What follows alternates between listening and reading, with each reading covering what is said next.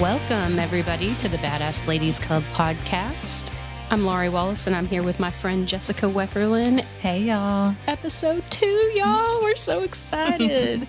so, do us a favor get out there, get on Apple Podcasts, download our uh, episodes, subscribe, Spotify, anywhere that you listen to podcasts. We want you guys to listen. We want your feedback. We want to hear about what you want to talk about, what you want us to talk about. Uh, let's get engaged because this whole idea around Badass Ladies Club is that this is a community, right? We are working together so that way we can support one another and grow and evolve and heal. And uh, we're just so excited that everything is already moving so well. And uh, we're glad to be here. So, welcome, guys. Yay. All right, y'all. So let's start with our badass of the week.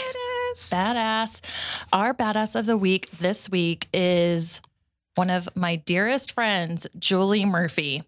For those of you who do not know who Julie Murphy is, she is a badass author. Um, She's one badass lady, that's for sure. For sure. She um, wrote Dumplin'. If any of you are familiar with Dumplin', it was a novel she wrote. Um, she's a young adult author. She wrote Dumplin', and Netflix picked it up. It has Jennifer Aniston, and it's centered around this um, teenager who is obsessed with Dolly Parton, and it's about beauty pageants and that whole world and body positivity and loving the body you're in.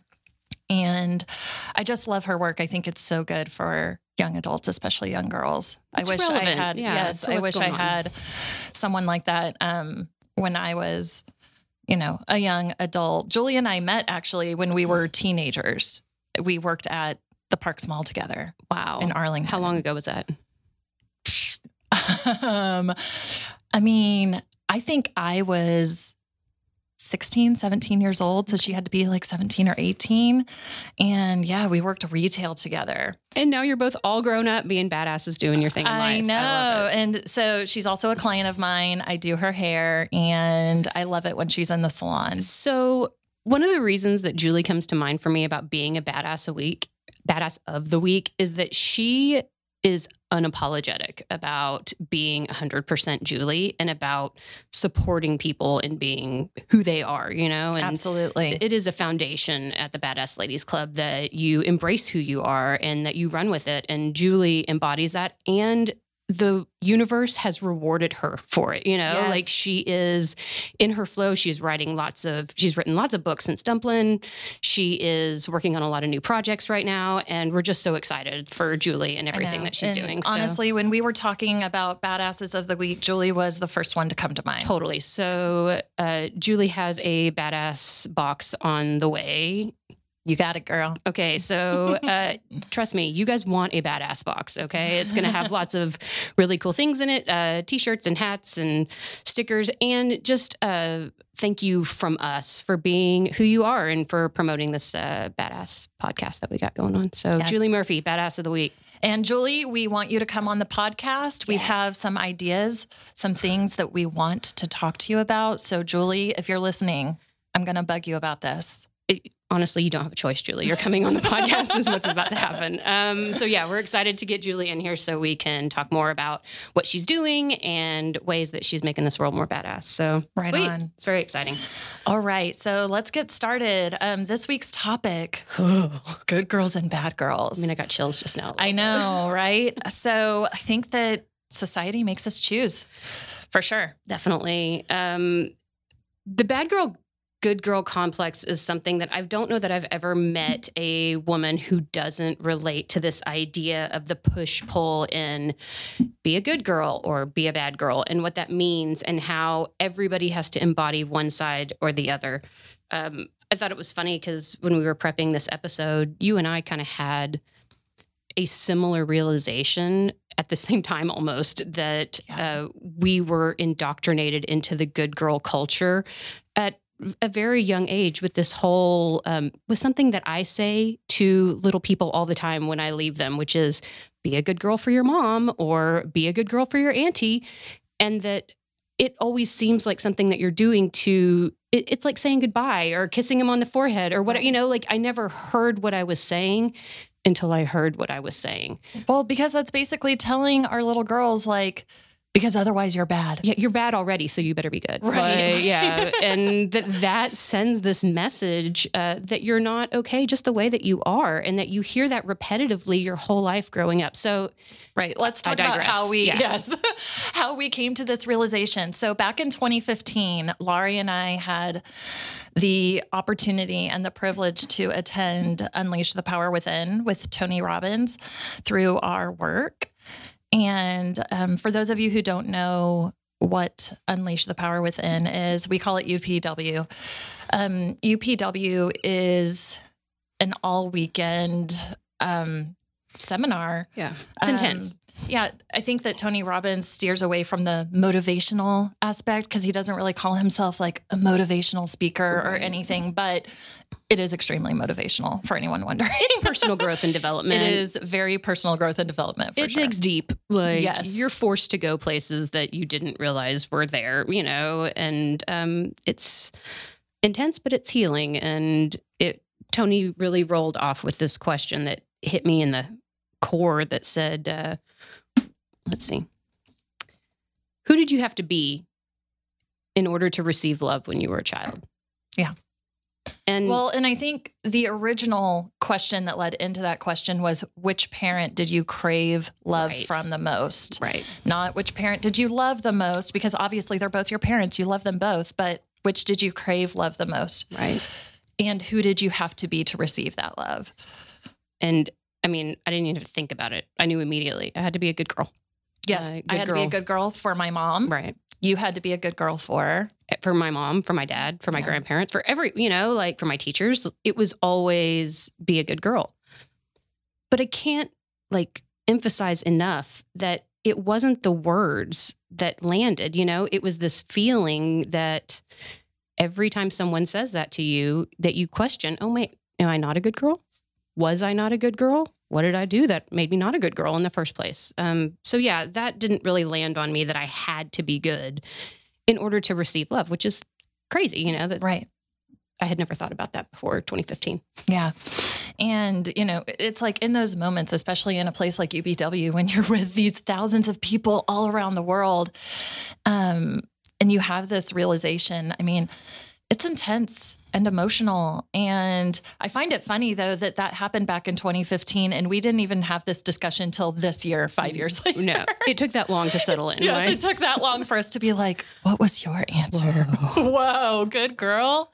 Yeah. Well, and we're both very alike in respect that we are motivated by praise. Absolutely. And so, yeah, the motivation to be good came that we were praised when you are good, you know? And so, as soon as I realized that that was going to get me the attention, the validation, the affection that I was looking for, well, then full speed ahead, good girl is what I was, you know? Even if I didn't feel good about being a good girl, or mm-hmm. maybe if my inclination was to not be a good girl, I was totally willing to play the part for as long as I can remember. There's never a time that I think back that I wasn't willing to play this role of being the good girl um, in order to get that validation or to get that affection that I was looking for.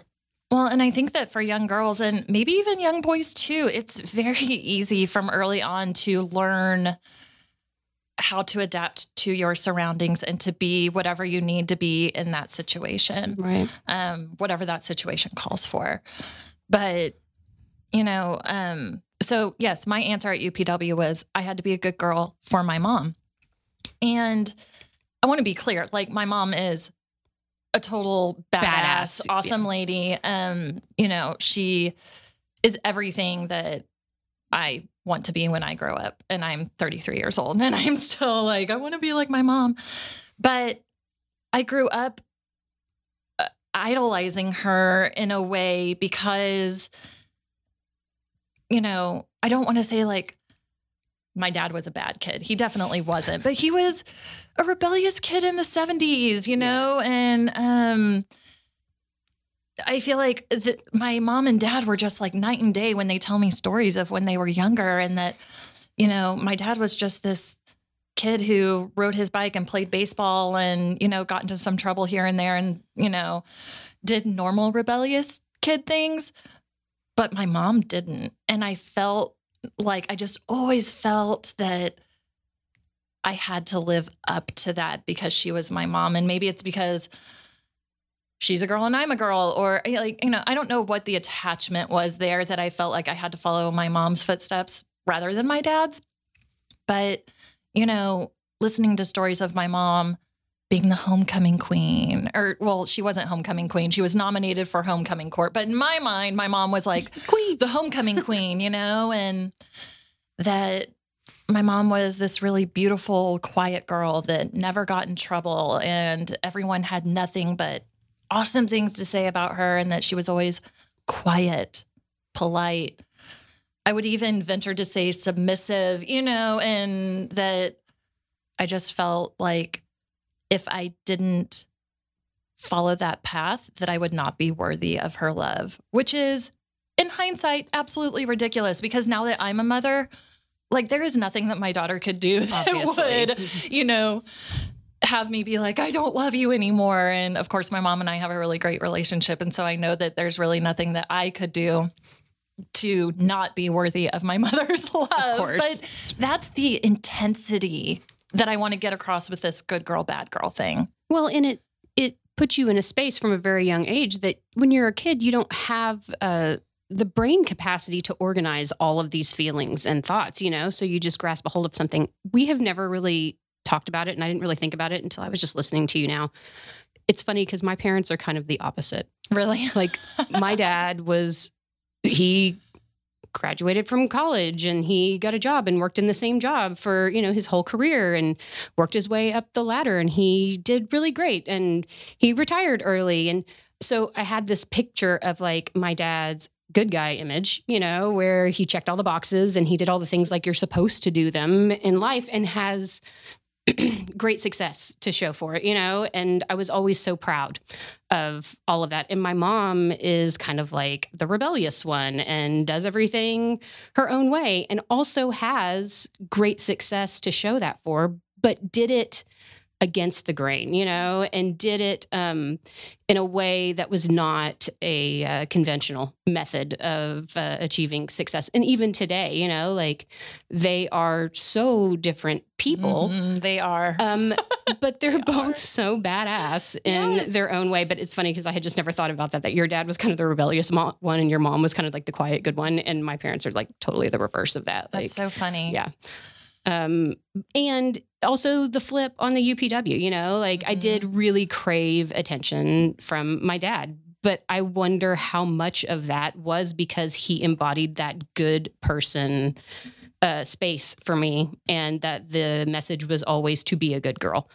Um, something else that I think is so funny about this good girl, bad girl complex is that I am not a, a, human. I'm not a mother to a human baby, but I have had several fur babies. And I remember my epiphany where we train dogs almost kind of the same way that we train toddlers. Mm. And that I, when I would first start to train dogs, you know, somewhere in my mid 20s, I got this idea where you reward them with good boy or good girl, you know? And then when my friends started to have babies, and I would tell them what a good boy or a good girl they would, it would like hit this nerve in me where I would be like, they're not a dog, Laurie. Like, this is an actual person that you're supposed and That's so, so funny. I've never made that connection. And I was really uh, hypersensitive that my friends who had babies would be like, don't talk to my kid like your dog, you know? Like, and that it was, and that that's so strange to me that we treat animals like almost the same way that we treat little people, grow, you know, growing them. And it's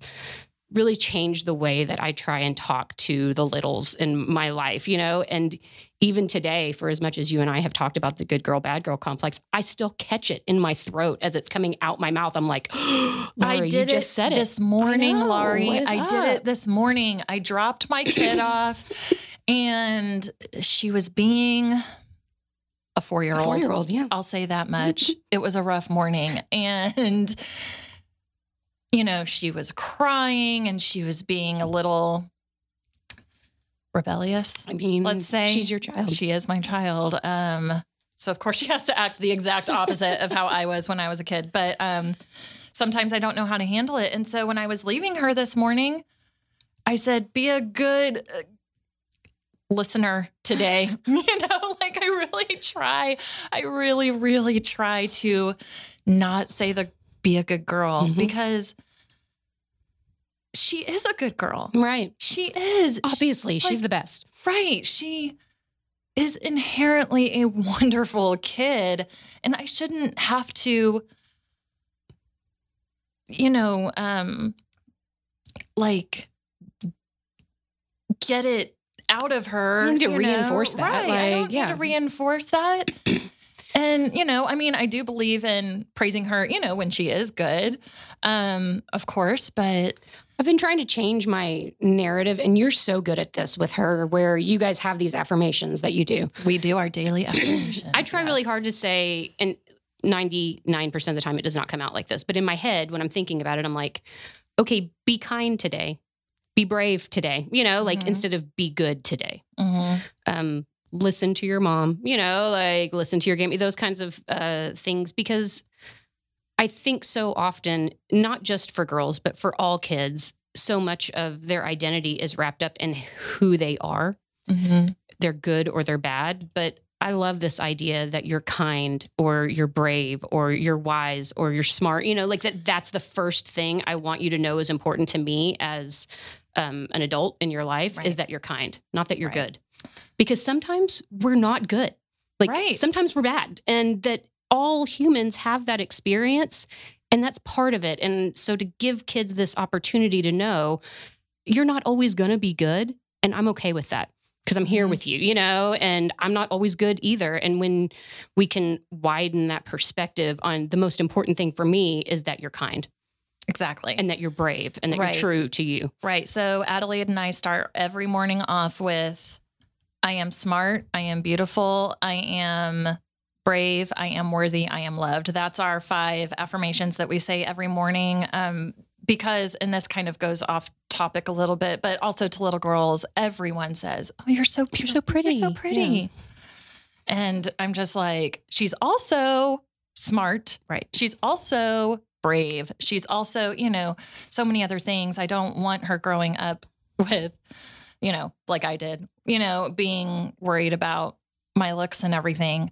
So, um, but that's probably for another episode. But, Totally. um, But pretty is also subjective. yeah, because there are lots of things that traditionally, you know, growing up and being a pretty little girl, or I remember at church growing up, I had to sleep in the pink sponge rollers on Saturday night, you know, so my hair Oh, would yes, be nice and froish on Sunday morning. yes, And all of the little old ladies at church would tell me how pretty I was and how beautiful my curly blonde hair was. When in retrospect, all I could think about was the agony of sleeping in the pink sponge rollers and the fights that my mom and I got into as she pulled them tangled out of my hair the next they morning, you know? terrible. And so being pretty at church was really like this agony pain response for me because it hurt to be that pretty, you know? And but that was what was most important. And so all of those messages I think about so much now as a grown lady with those children. yes, yes. Um which kind of leads us into, you know, as a child, what did you think was important about this good girl bad cl- bad girl complex? I really connect to this idea that the image of a good girl shifted as I got older. Oh, yeah. Um, and when you move in from like elementary school into junior high or even high school, a lot of times, then there becomes this image of what the bad girl really is. Because as a child, you know, I would think about bad girls were girls who broke the rules or did what they weren't supposed to. You know, like it was all behavioral. Mhm. But when I got a little bit older, I realized it was also very visual to be a bad girl Yes. and that bad girls looked different than good girls did. it was everything visual, physical Yes. attitude. and that bad girls were revered in a way that good girls couldn't really access you know like if you could be bad and you could do that well that that got you a different kind of status in that age range and so i remember the realization when i was the good girl with my family or like i said at church or in those circles but that being the bad girl at school um, that's when I really put on the two different faces. You know, like I could be a good girl in this medium and I could be a bad girl in this medium. And both of those things rewarded me in different ways. You just adapted Which, to what the situation called for. Yes. And then as an adult, man, it hits hard, so hard to me that I am really good at this now. You know, like there is, I'm a pro. I can be whoever you need me to be in whatever aspect, you know, in order to achieve whatever my goal is at the time. Mhm. And I learned that in junior high that, you know, I was a uh, I was a cheerleader and I was on pom squad and I had football player boyfriends and I did all of that. Um, but then this really serious shift came where I wanted to be dark or I wanted to be a little bit scary, you know, like I wanted the attention. Um, but I wanted people to think that I was badass, you know, and uh, tough, and that that bad girl image had a lot of respect tied to it that the good girl image did not have. Mhm. You know, like the good girls did whatever you wanted them to do. The bad girls did whatever they wanted, you know, and that was um, a really weird juxtaposition for me, you know, when I started to realize that I kind of had to be both in different circumstances to get what it was that I was going for. Yeah, I I could totally relate to that. So a little bit about my background. So I grew up in a Catholic school system. I went to Catholic school from 1st through 8th grade. So talk about good girls. um you know, I'm incredibly grateful for my education and how I grew up in a smaller surrounding because everybody knew everybody. So it was very like family like, very comfortable. You know, um, we it were was the same class every year too, wasn't it? So you didn't like change classes. yeah, you had the same right, like- crew every year. there were two homerooms of 25 kids each. So literally your class of kids was about 50 kids, give or take. So when you grow up, you know, eight years plus for some people, you know, in one school like you you get to know each other and you get to be very comfortable but there's also no room for acting out really because it's like you could see it happening before it even happens This is bad. so, you know, I think that growing up in the Catholic school system, you know, we're being indoctrinated into this patriarchal society where it's very, you know, women are submissive. Yes, sir. No, sir. Yes, ma'am. No, ma'am. Which, for the record, I don't think is a bad thing to teach your children. of course like, not. To have no. manners, but I'm saying like as an attitude, you know, that I just felt that it was very um, patriarchal and submissive. It was nothing that I ever really connected to, but I didn't know anything else. Right. So, you know, by the time I, um, you know, got to high school, I went to a public high school, you know, which totally changed the game because I went to one of the bigger high schools in the area. You know, I went from a class of 50 kids to a class of a thousand, you know, like, and then I'm able to wear whatever I want. I don't have a uniform. And what does this mean for me? And, you know, and that's when I started learning that, wait, the purpose of being a woman isn't to procreate and make more Catholic babies. I can do something else, I like- can do something oh else my with my life. That's amazing.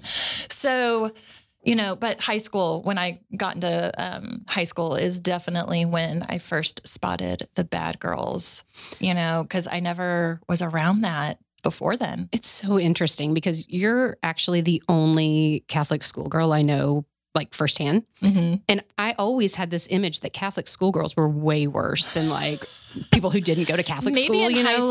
like okay. Yeah. Like all my friends that continued on to Catholic high school, Right. um, there were definitely things going on. And I won't name names or schools here, but um, you know, I plead the fifth on that one. but yeah, there were definitely like good girls that I grew up with who got pregnant in high school I mean, it happens. you know, or got on drugs or, you know, whatever Right. Whatever bad stuff bad. And I'm yeah. doing like air quotes there, bad kids do. But um, You know what else is funny is like we're obviously girls, so we're talking about the lady experience part of this. But I noticed um, several years back that my husband, who is five years older than I am, um, you know, when you're 42, five years difference isn't such a big deal. But like when I was 16, um, five years, he would have been 21 mhm. um, and that he is exactly the kind of guy that my parents were like, oh no, like you Oh, will no, no, do no. not hang out with those kinds of guys. Those boys only want one thing. Like he rode a skateboard. He listened to rap music. He was, you know, like he was driving around in a like a lowrider Nissan trunk, thumping through the neighborhood. You know, like he was the quintessential Laura. You better not hang out with that kind of guy. Which, And- for the record, he would totally be the kind of guy that we as good girls would probably. Oh, I was obsessed with guys like him, you know, like which is with, why I know my parents were like, absolutely not, Right, you know, because no anytime way. they saw me hanging with people like that, they were like, uh, uh Um, and how funny it is that that's obviously not who he is today. Yeah. But all of these years later, that I ended up meeting that guy, you know, and uh, that we've been together for so long is so funny to me. Where it's kind of like, haha, I wasn't supposed to hang out with you when I was 16, but now in my 40s, I totally got me a bad boy, and it worked out great. Yeah. Um, yeah. Talking about like your parents killing you, you know, um, I, I remember seeing bad girls in high school and being jealous. Yes. but not in a way of like I want to do those things because I I- I'll be honest, I was never really interested in like drugs or anything like that. But I just remember I think being jealous of the attitudes they had and they walked with this confidence and this they had this air about them that I was just like I wouldn't mess with her in a million years. And I wanted to be that good girl or that bad girl kind of persona. And so when you were talking earlier about how there was a side of you that wanted to be darker Mhm. and wanted that attention, that's when like I went out and got a job at Hot Topic. Yeah. You know, and that's when I, I wouldn't say I went completely goth or anything, but that's when I started listening to rock music and I had platform boots uh, with buckles on them and, girl, you know, I went totally goth. Okay. Like I wore gloves up to my elbows. I wore all the black lipstick. When people would like hide their kids behind them at the mall when we'd walk by each other, I was like victory fist pump. You know, like I liked that negative attention to and you know what? extent. Even as an adult, I still feel that. Yes. Um, because if you guys ever see me in person, um, especially during wintertime, I have my leather studded jackets, Yup. I have my studded boots that I notice that when I'm in public, men don't mess with me when I'm Nope. wearing those things. Yeah. Um, but when I'm wearing, let's say, a tank top and jeans, you know, Mhm. and it's like a summer day, you know, um, You're I noticed, like, oh yeah, getting Yeah. cat calls and Totally. you know all that way more than when I'm dressed as a bad girl. Well, and this goes to the heart of the good girl, bad girl complex because good girls are a target. Mhm. Good girls are easy to push over. Bad girls you don't mess with, you know, like Right. bad girls have respect for themselves. Bad girls are willing to go there, you know.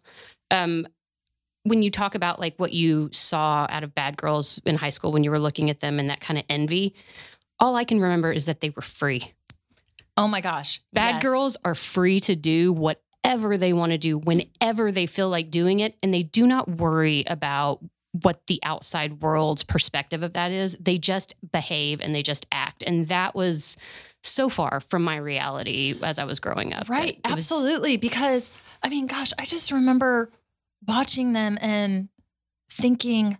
I could never do what they do. No. My parents would, kill me. I'd be dead. Like, I would be dead. But, you know, and now that I look back on it as an adult, and again, this goes back to, you know, telling our kids to be good girls. I think I am inherently a good girl to the core. to the core. I really am. I'm really not all that rebellious by nature. Um but I realize looking back on my high school years that I didn't do those bad girl things because I didn't want to try them or do them. It was mostly because I feared The repercussions. Like, the repercussions yes. and my mom and not being worthy of her love. It all ties together. And I, of course, like I said, I didn't have that, you know, realization until I was older. But, you know, I, I remember my dad kind of giving me a little bit of wiggle room. You know, I would go to cast parties. I was a theater kid, so I would go to cast parties, and my dad would be like, you know, call us if you drink. And I'm like, Dad, I don't do that.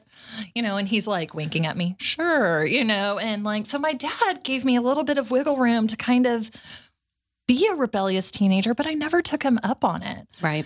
Um, and I think it's because I feared losing the trust of my parents. you know what's funny is I try and think about anything that really bad I did when I was growing up.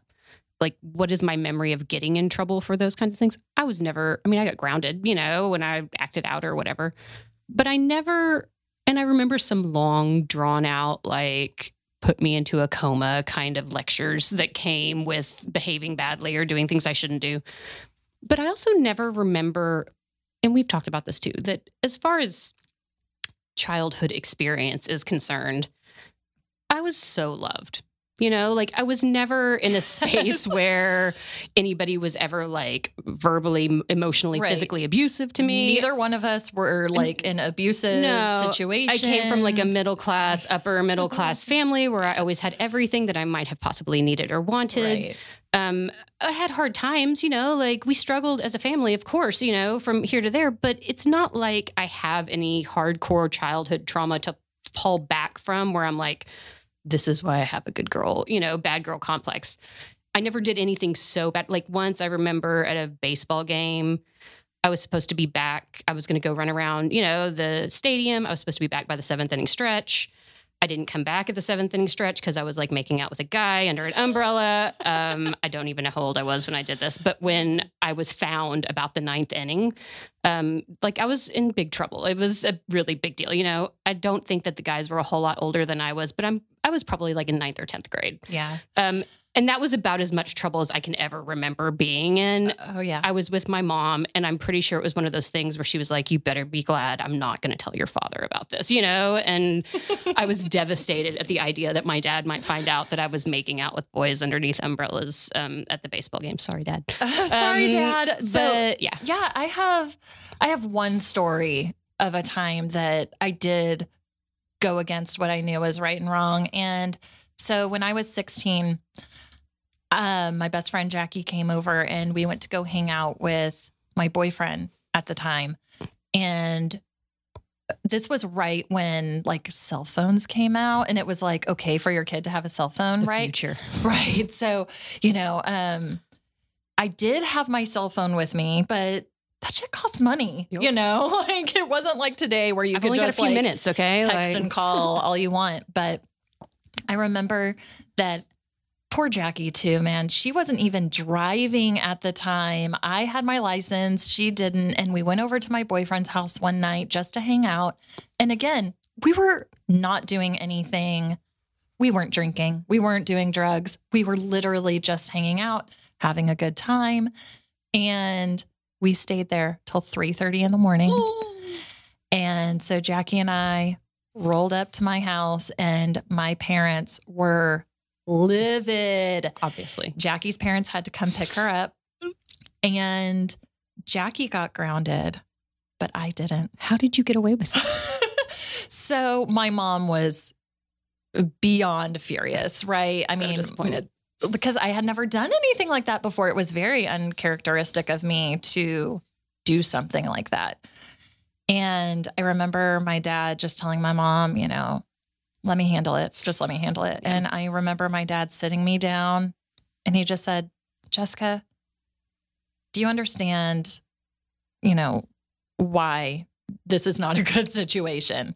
You know, he explained to me, like, this could have happened, that could have happened. You didn't call. We didn't know where you were. You could have been dead in a ditch somewhere, you know, like taking me through all the things that could have possibly happened that were running through my parents' mind that, of course, I never took into consideration because I was 16 years Yeah. old.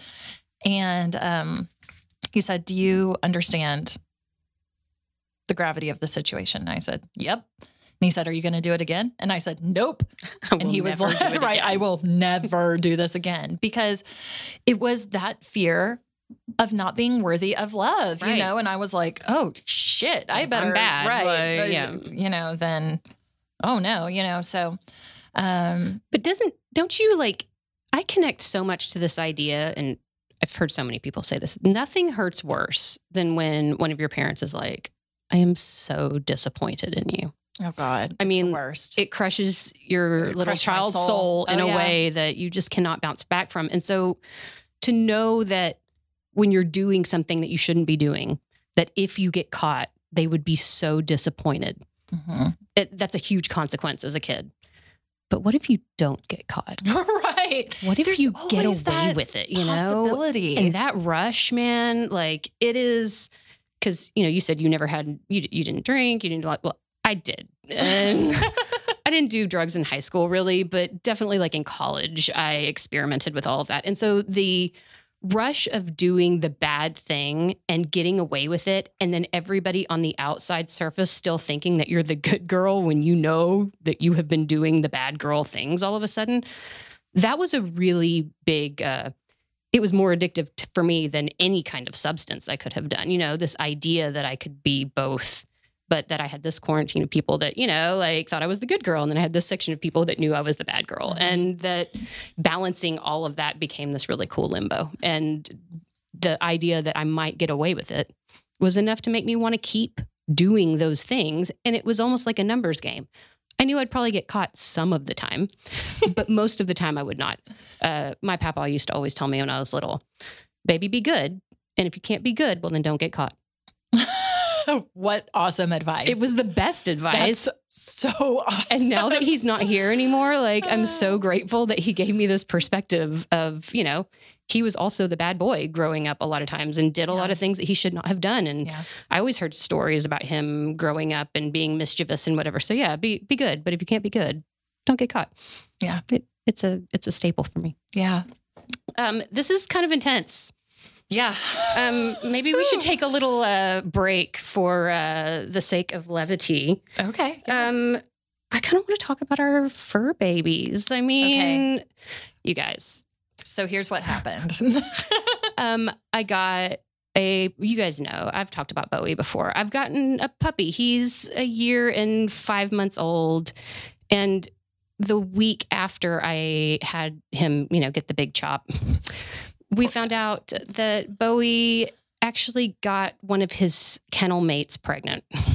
And so, oops, um, my neutered dog had a litter of puppies with his kennel mate, and they were so freaking cute. And then Jessica kind of fell in love with Pup.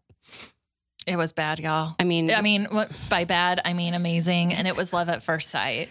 so yeah, we both have Yeah. new puppies. Um, Bowie and Ruthie, father and baby dog. And so the puppy report this week, I guess, is really all centered around um, Bowie's learning to play. He is, and I'm so proud of him. He y'all. is a rescue. Um, when I first got him, he was very defensive. He definitely growled at people and other animals a lot. Um, he had been very sheltered before he uh, came to my house. And so I guess chronicling this week, I'm just really excited because he and Ruthie have started uh, playing and running and rolling with each other. He is not really into, I guess this is the second week in a row that we've gone to the dog park. He rides, um, my husband and I have bicycles. We ride the bike to the dog park. We, Aubrey pulls him in the trailer behind us. Um, and he is not really into playing with other dogs just just yet. He ignores them, kind of like I don't know who you are, and I don't think you're cool enough to play with me right now. And he sniffs around. Um, so he's not into playing with the other dogs, but he is definitely warming up to playing with Ruthie, and I am so grateful. I know my my baby little Ruthie. Um, she loves him she does. because the other dogs so far that she's been around have been way Mm. bigger dogs. right. That um, honestly, I'm scared for her life. Like she's like three and a half pounds. yeah, guys. she's literally tiny. three and a half pounds right now, and um, four months old. She just turned four months Oh old on the 16th, and you know, um, my parents have like a pit bull mix, and she's a sweet dog, but she's just ginormous compared to Ruthie. And so when she wants to play, I'm literally nervous for Ruthie's life because I'm like. You know, there's not a mean bone in her body, but she could accidentally hurt her. Of course. So when I bring Ruthie over to your house and Bowie's there, I think Ruthie is like, This is more my speed, y'all. Yes. I got this. Let's play. And I'm not sure if they realize that they're parent and child, but there seems to be like some kind of like bond between yes, them. they are already very bonded and familiar. Where they're gentle with each other Yeah. and playful with each other. Um, so yeah, puppy report this week. Hooray. Um, Hooray really, for growth. I'm not gonna lie. I'm actually most excited because then when I go out of town, I can leave Bowie with you, and when you go out of town, you can leave Ruthie with me. And this means we have built-in babysitters for our dogs, which makes things so much easier Yes. in the uh, dog rearing section. Absolutely. So, yay, puppy report. Puppy report. Yes. Um, so let's start wrapping this up a little bit and talk about these impossible standards. Impossible standards. You know, I think that growing up as a young woman, where's the line? And how do you balance being a good girl, being a bad girl, being available, but not a slut? Right. Be Being- pretty, but being- don't try too hard. Right. And you shouldn't be dumb, but you can't be too smart. Like Right. you're not supposed to make a man feel dumb. Inferior, You know, like right? yeah. um, you know, I just oh You gotta you gotta be a good cook, but you can't gain any weight. right. You know, like uh, you should be the fun party girl, but don't be a hot mess. Like Right. there's so many back and forth between the good girl, the bad girl. Where do I fit? And who's in this conversation in the first place? You know, it's kind of um, I realize so much that the way that I connect to uh, men of authority in my life is very different than the way that I might connect to um, younger men Mhm. that are you know too too young for me you know Right. that that's a totally different relationship even though i'm married and i'm not trying to get with any other men it still changes Right, my yes. behavior with them and that is so that's so much part of that good girl bad girl complex Which so when we're talking about these standards of being too much this or not enough this, I think my question at the end of the day is so have, are any of them really that good or that bad? no Exactly. So live your life, y'all. Just Just- just be yourself. And I say we need to scrap like the good girl, bad girl i'm with it complex. like Like, it just it needs to end. And society needs to stop making women choose. Well, and that's this idea of indoctrinating women into being one or the other.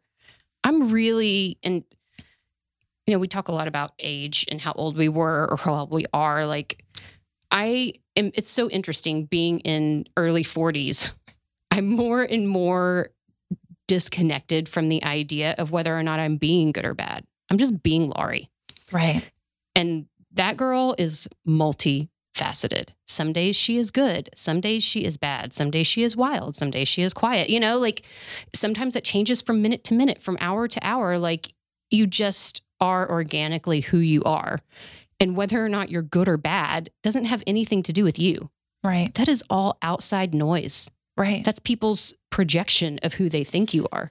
Right. And, you know, I think that also leads into this idea that, you know, we talked about how we grew up in really great households. And I don't think that our families or anyone else's families were maliciously putting this, like, you have to be a good girl No. idea into our heads. It is society. It's not just families, it Oh, comes no. at you from all Everywhere. fronts. Yeah. that it comes from magazines, TV, politics. I mean, It comes everywhere you turn, there are messages being sent to young girls, even young boys, Yes. about, you know, these poor boys, you know, like you can't cry, you have to be a man, and you know, all that. be bullshit. sensitive and, right? you know, like, yeah.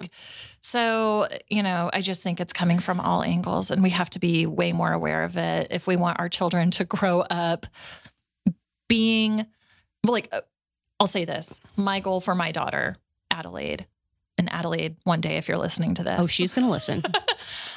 I want her to be the person that she was meant to be before society told her who she had to be. totally. So, And honestly, like I, I want for her to be that for more years of her life than Than we have we've been. had. You know, Yeah. like the, the the goal is to know that at a younger age, so you have more time to know who you are, and to embrace that and run with it, and to celebrate the good girl and the bad girl. You know, like you're not one or the other. You're both and all of them and so much more. And Yeah. that that is not something we're trying to indoctrinate out of young people, but something we're trying to celebrate with them. And we also need to, real quickly, and maybe this needs to be a part two for future episodes.